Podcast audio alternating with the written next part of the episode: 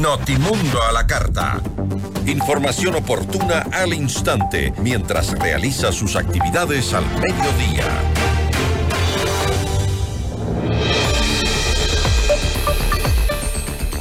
El 2024 es un año difícil para el Ecuador en materia económica. El crecimiento proyectado es de apenas el 0.8% según el Banco Central del Ecuador. Y en lo político, pues es un año preelectoral, lo que podría influir en eh, el accionar del gobierno tratando de manera superficial temas que ameritan de acción urgente y mucha profundidad. La entrevista a la carta, en diálogo directo con los protagonistas de los hechos.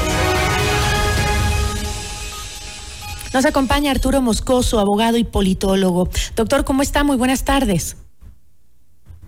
Hola Gisela, buenas tardes. Eh, un feliz año para ti y para toda la audiencia que nos escucha. Igual para usted, muchísimas gracias por estar con nosotros al inicio de este nuevo año, un año que nos trae muchísimos retos, ¿no? En varios ámbitos. Eh, por lo menos al gobierno le toca enfrentar una deuda con los municipios, hospitales desabastecidos, crisis energética, extrema violencia, escándalos de corrupción y un alto índice de desempleo. Así empieza este gobierno el 2024.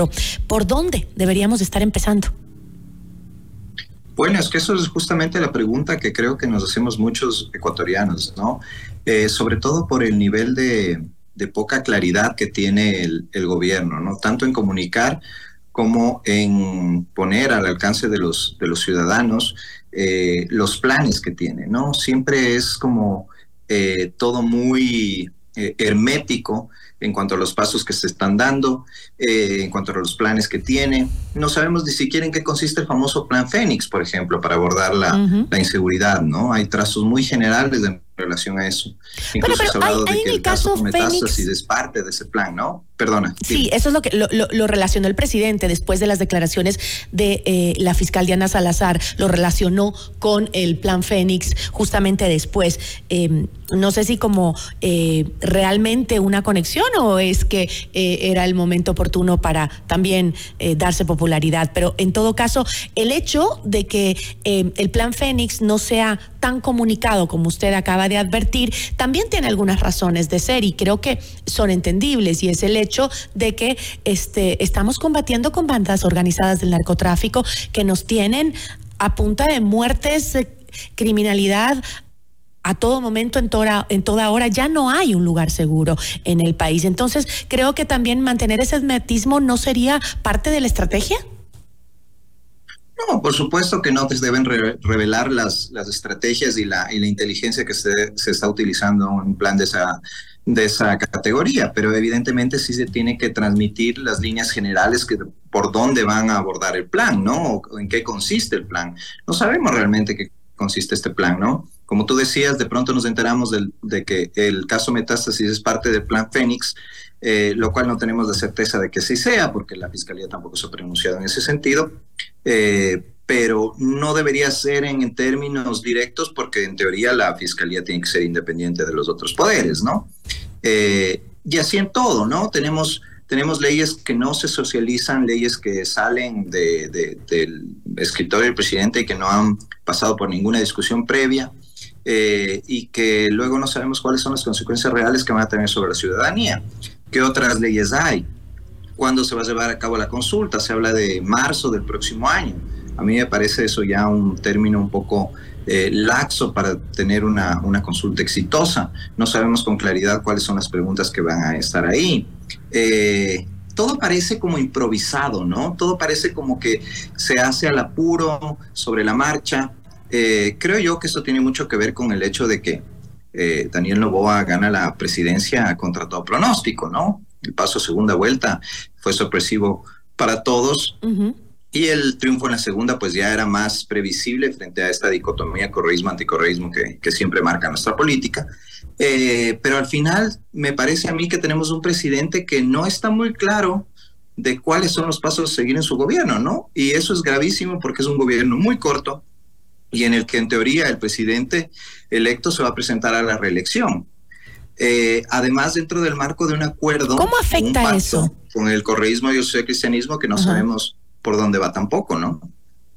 Bueno, hasta ahora le ha resultado bien al presidente, ¿no? Ese, e, ese, esa gobernabilidad, justo hablábamos con eh, un asambleísta de Construye antes de empezar su entrevista y él eh, comentaba que, que sí que, bueno, hay un, una digamos, una forma de ver ahora de la Asamblea con más responsabilidad hacia su trabajo y están tratando de llevar una gobernabilidad que le aporte al país con los intereses de la ciudadanía. Sin embargo, sí, ¿cuánto le podría durar ese, ese romance idílico que tiene ahora el presidente con la Asamblea? Incluso cuando ves que este, se pasan leyes que tienen puntos que fueron tratados en el gobierno de Guillermo Lazo y que fueron negados por el mismo correísmo. Y ahora sí, sí le dicen sí al presidente Novoa.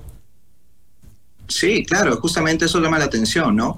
Eh, por ejemplo, la, aprobación de la reforma constitucional que tendrá que ir a referéndum sobre el papel de las Fuerzas Armadas en la seguridad interna, ¿no? Eh, la ley económica, la ley ahora que se está, que se está tramitando. Eh, no, no sabemos además qué es lo que está dando a cambio el gobierno, o solo es por responsabilidad de la Asamblea eh, yo quisiera pensar que es así, pero realmente conociendo el nivel de nuestra clase política y el, y el, y el nivel de los asambleístas que están ahí, muchos que fueron parte de la, de la peor asamblea que hemos tenido, que fue la pasada y que fue, y que fue pues disuelta por, por el decreto de muerte cruzada, eh, no sé hasta dónde podemos confiar en que realmente estén eh, pensando en el país y no hay en realidad un acuerdo que hasta ahora no sabemos bien de qué va y que bien podría incidir en el tema de la impunidad, ¿no? Que eso es lo que creo más, más preocupa, ¿no? Impunidad de justamente los líderes del partido, eh, que es la primera mayoría en la, en la asamblea y que ha sido eh, eh, importantísimo para aprobar estas, estas leyes, estas reformas, ¿no? Bueno, creo que justamente ahí está el reto del sistema judicial, ¿no? El ámbito judicial ahora con el escándalo de metástasis ha mm, demostrado que hay un trabajo que se está haciendo. Ahora el reto está en que se mantenga la independencia en el sistema judicial y que eh, pueda durante el 2024 demostrar que es capaz de dar trámite a estos casos tan bochornosos que han empañado eh, a la misma justicia. Hacerlo no va a ser fácil porque es un caso que involucra al mismo sistema judicial, uno que todavía no ha sido depurado ni siquiera. Claro, por supuesto, eso es lo que justamente te iba a decir, ¿no?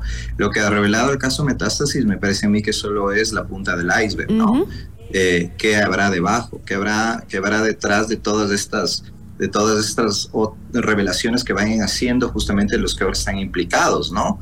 ¿Hasta dónde va a ir esto? Eh, hasta dónde hasta dónde va la penetración del, narcotráfico del crimen organizado en la, institucionalidad ecuatoriana incluyendo la justicia no eh, qué seguridad podemos tener que de que esta de que este caso vaya a llegar a buen puerto luego con jueces que son los que tendrán que juzgar justamente a sus ex colegas o a los involucrados en este caso, ¿no?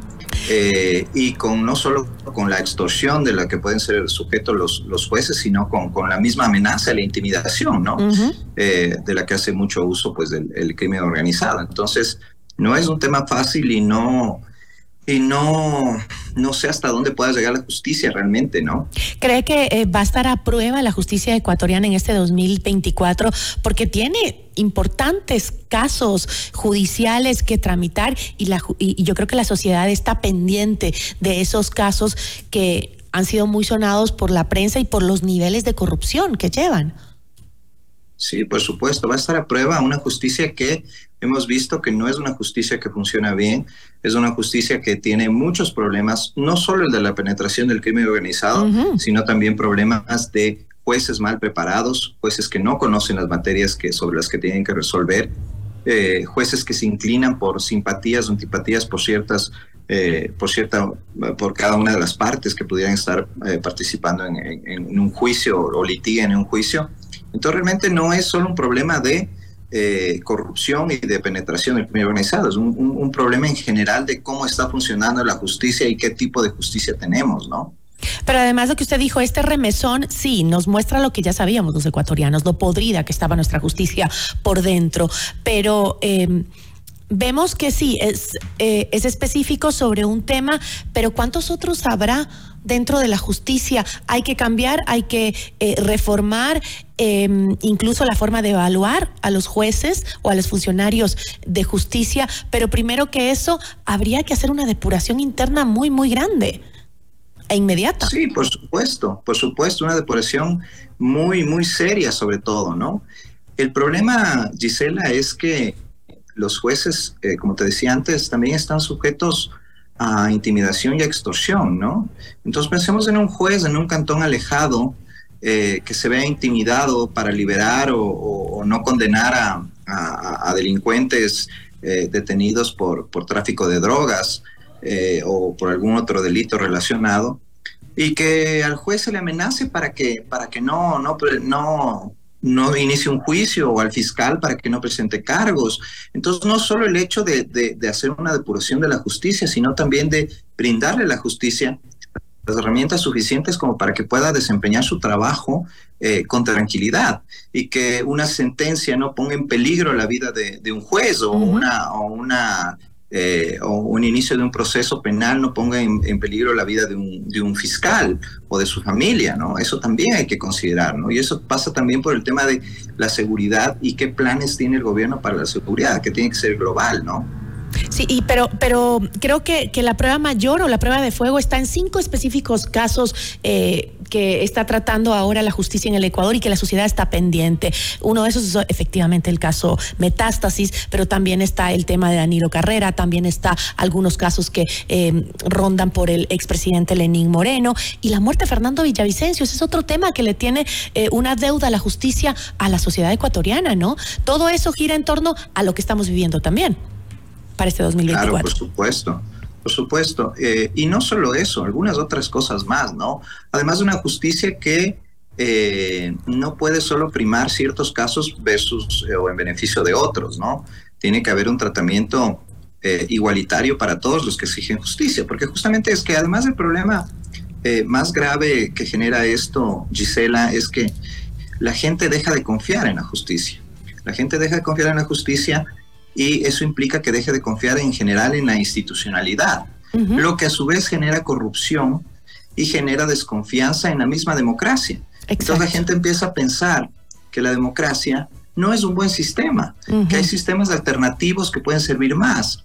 El tema de hacer justicia por su propia mano, por ejemplo, ¿no? Esos, Se ha vuelto muy común. carteles que vemos en la misma ciudad de Quito, donde dicen ladrón, ladrón cogido, será quemado, ¿no? Sí, en mi barrio hay eh, uno. mi barrio. Salí el otro día y vi el letrero grandote. Bueno, eso es lo que hemos llegado, porque justamente lo que usted dice, no tenemos fe, no tenemos confianza, no creemos en la justicia. Y sin justicia no hay nada. No hay democracia, no hay nada, no, no hay absolutamente nada. Es un desorden total. Ese es el gran reto para el 2024, creo yo. Yo le agradezco muchísimo por habernos acompañado, doctor, y esperemos, esperemos que podamos conversar pronto para ver eh, cómo ha ido el camino hacia esa mejora. Gracias, Giselle. Esperemos que sea un camino positivo. Eh, te mando un abrazo y gracias por la invitación y saludo a la audiencia. Igualmente, agradecemos a Arturo Moscoso, abogado y politólogo.